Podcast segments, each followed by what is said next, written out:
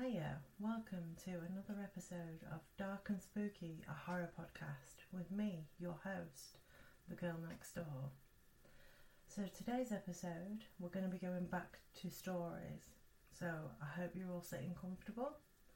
You've got a drink of choice. Let's jump right in.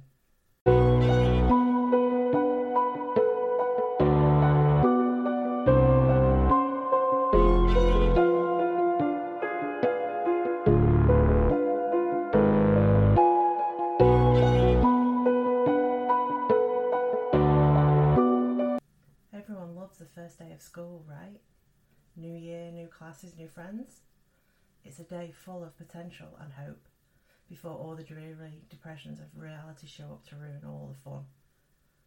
I like the first day of school for a different reason though. You see, I have a sort of power. When I look at people, I can sort of sense an aura around them, a coloured outline based on how long that person has to live. Most everyone I meet around my age is surrounded by a, a solid green hue, which means that they have plenty of time left. A fair amount of them have a yellow oranges tinge to their auras, which tends to mean a car crash or some other tragedy. Anything that takes people before their time, as they say. The real fun is when auras venture into the red end of the spectrum, though. Every now and again, I'll see someone who's basically a walking stoplight.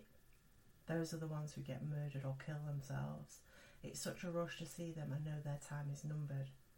With that in mind, I always get to class very early so I can scout out my classmates' fates. The first kid who walked in was basically radiating red.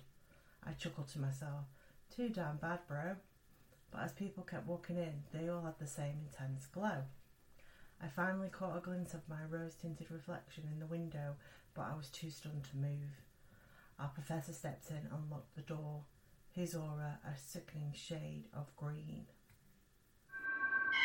Thank you.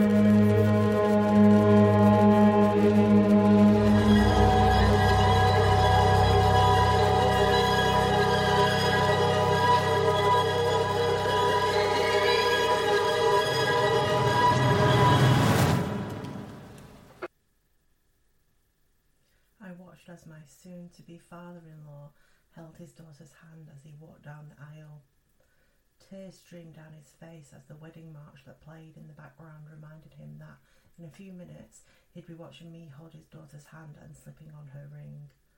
He walked up to the altar and I took hold of her hand, grinning from ear to ear. It was the happiest day of my life. My bride's father got down on his knees and started to beg. Please, I did what you asked. Just please give me my daughter back. I glared at him. Shut up and stop ruining the moment. If you sit back down and enjoy the ceremony, maybe I'll tell you where I've hidden the rest of her body.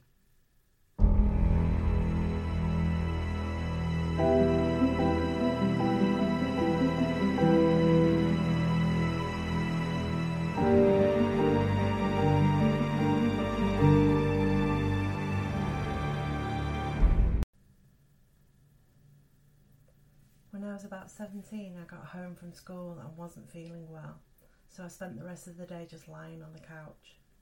But around 8 pm, I was feeling even worse and decided I should just try to get to sleep.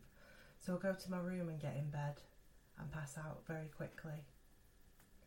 I don't know how long I was asleep, but I suddenly woke up in my pitch black bedroom, and all I could think was, I'm going to die right now.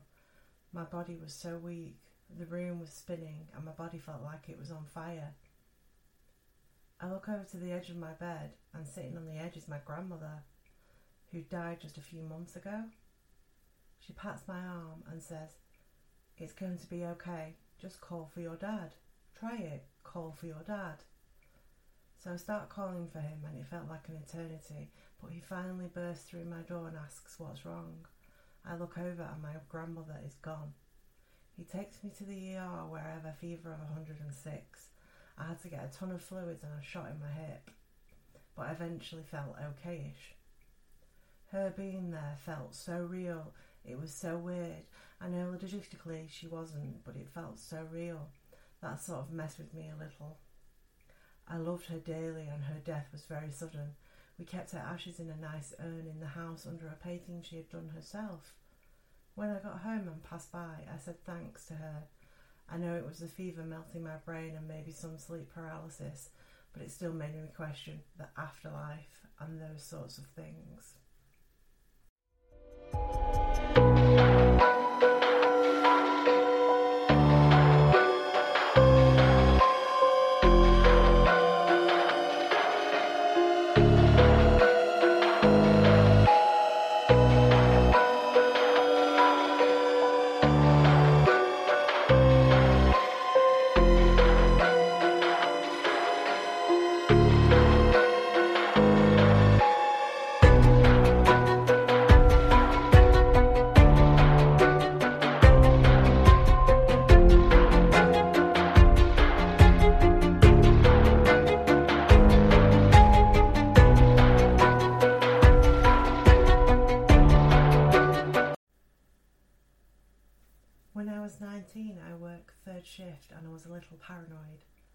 Take different routes to and from work just in case. One night I was driving to work and I saw what the stereotypical death black hood, no face, scythe. It was just standing in a field, leaning on the scythe, and watched me go by. I freaked. Once I got to work, I called my best friend and told him. That way, if I died, someone would know. The work went fine that night. I forgot about it after a few nights. A week or so later, it was the same route on rotation, but I was returning home. I was involved in a head on collision that temporarily killed me. I woke up a week later with extra parts and a lot of damage. My best friend asked me what route I'd taken home, and I lost it because it was the route I'd seen death on before.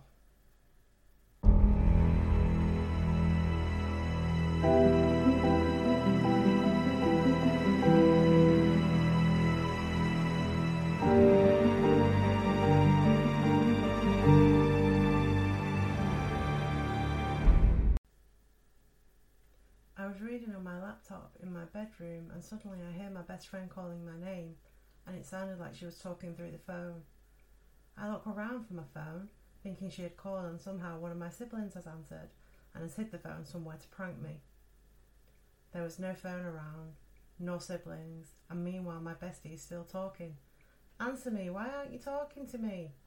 And then it went silent.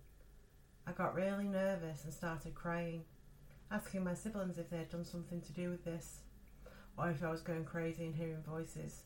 They all tried to console me. Later, I found my phone downstairs. The next day, I told my friends about it and the bestie. She says that she did, in fact, call me last night, and I did answer, and she kept calling my name for a couple of minutes, thinking I was playing with her, until she eventually hung up. To this day, I don't understand how the phone just answered the call on its own, and how I was able to hear my friend from upstairs.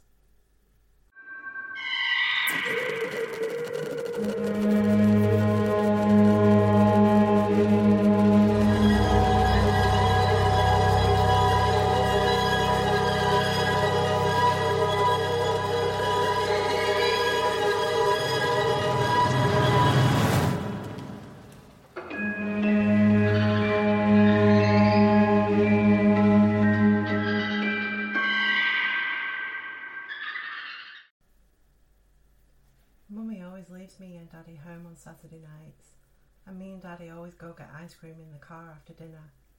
I have to sit in the back seat until I'm a big boy. I go in the kitchen to see what Daddy is cooking for dinner after my Barney movie is over, but he's not there this time. I saw a note on the counter that said Mummy and Uncle James were going somewhere together. I'm not sure, I don't read that good. I go find Daddy in the garage. I shut the door behind me like I'm supposed to. Daddy is in the car and he already has the car turned on. We must not be eating dinner tonight, only ice cream. I get in the back seat behind Daddy since I'm not a big boy yet. Daddy doesn't say anything when I say hello to him. Maybe he can't hear me over the loud car. I think I'll take a nap on the way to ice cream. I feel kind of sleepy.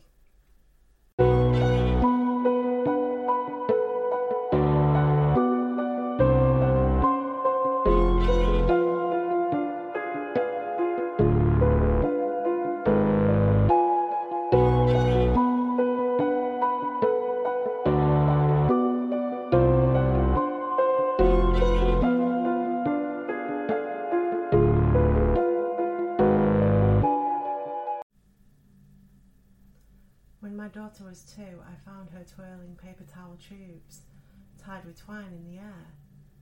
I asked her what she was doing. She said she was practicing her nunchucks. I was very confused, and she had no way of knowing what they were. I asked her what she meant, and she had said that Adam had told her how to make them and showed her each night how to use them. She went on to say that Adam told her to practice because she may need to know how to defend herself someday. I almost freaked out, but asked her what Adam looked like. She said he was tall, blond, and had blue eyes. She said, Mummy, you know how he looks. You know him. He died of a headache. I had to leave the room. You see, four months before she was born, my tall, blonde, blue eyed martial arts pro friend had died of a brain aneurysm at the age of 27. She has not spoken of him since that day, so I'm not sure if I scared her with my reaction or if she had completed her lessons.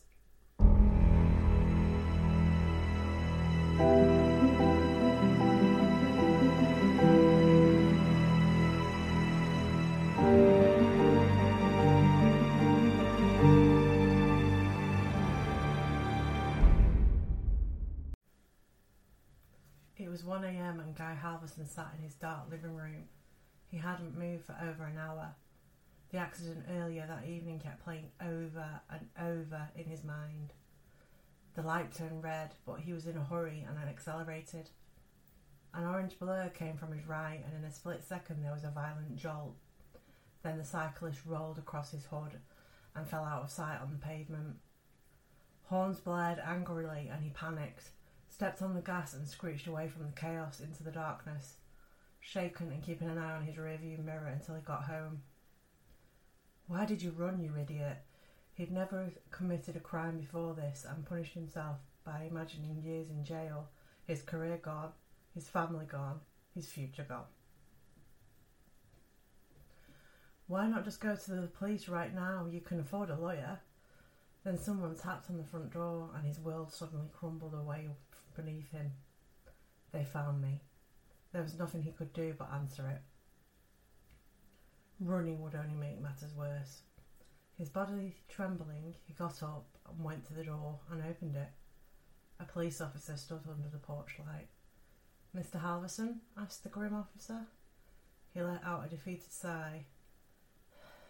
Yes, let me. I am terribly sorry, but I'm afraid I have some bad news. Your son's bike was struck by a hit and run driver.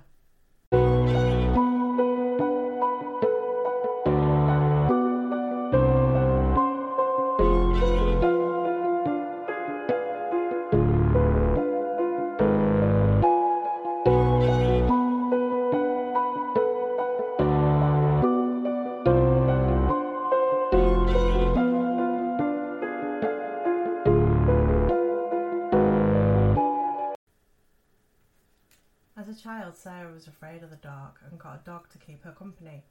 She slept peacefully knowing the dog was under her bed. If she was afraid, she only had to reach out her hand and her dog would start licking it until she fell asleep. Years went by like this, and Sarah grew up and the dog became old. One night on the radio, she heard that a dangerous murderer was thought to be in the vicinity of her area. With her dog at her side, Sarah was not afraid. She got into bed, stretched out her hand, and the dog began to lick her.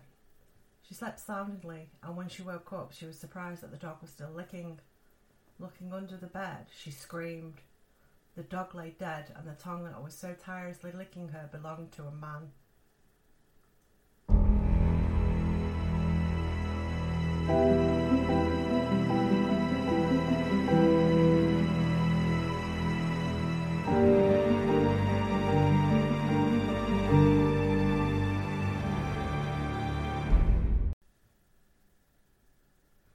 teenage girl was asked to babysit for a family that lived in a huge, luxurious house.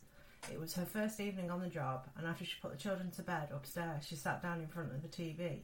But no sooner had she settled, the phone rang.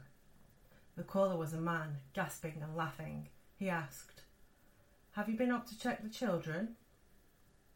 The babysitter hung up, convinced that it was her friends playing a joke on her, but the man called again, and again he asked, Have you been up to check the children? Again she hung up, now frightened, but the man called a third time.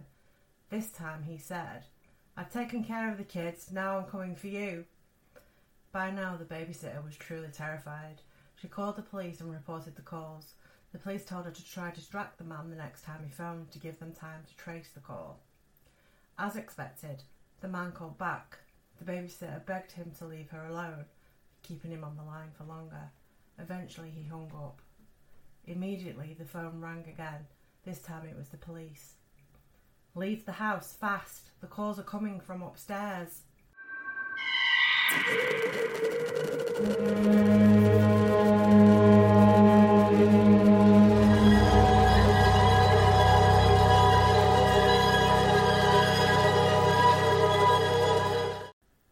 That's it for today's episode, so I do hope you like those stories. If you do have any of your own, you can email them in at darkandspooky13 at gmail.com. You can also follow me on social media where I'm on Instagram and Facebook, and they are dark underscore and underscore spooky 666. So you can follow them, uh, leave me a DM or anything like that over there, and just get involved with the pages as much as you can. One last thing, just to help me out as well and the pod, will be to just leave a like, rating, and a review for the podcasts and then also on the pages as well. It will really help me out and get more people listening in. So until next time, stay spooky.